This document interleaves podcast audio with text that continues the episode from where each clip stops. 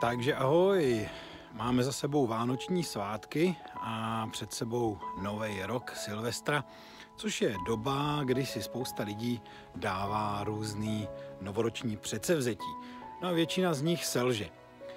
Je to jednak dáno tím, že pokud si to vymyslíme tady v hlavě, tady v našem rozumu, tak eh, podle výzkumu doktora Bruce Liptna je to zhruba 5% naší kapacity.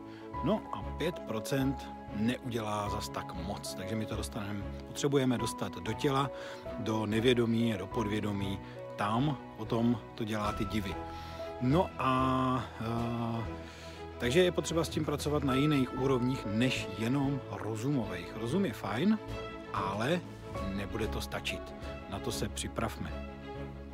A to, co jsem vám chtěl říct, je, eh, na co jsme přišli s mojí kamarádkou s Elenou a hodně jsme se tomu nasmáli, je, že pekáč buchet nás nezachrání. Ani, a to ani ten, co sežereme, a ani ten, který si potenciálně vytvoříme na břiše. Takže nesoustřeďme se jenom na ty pekáče buchet, ale i na něco jiného, co je třeba trvalejšího a co nám možná přinese mnohem větší radost nejenom v roce 2020.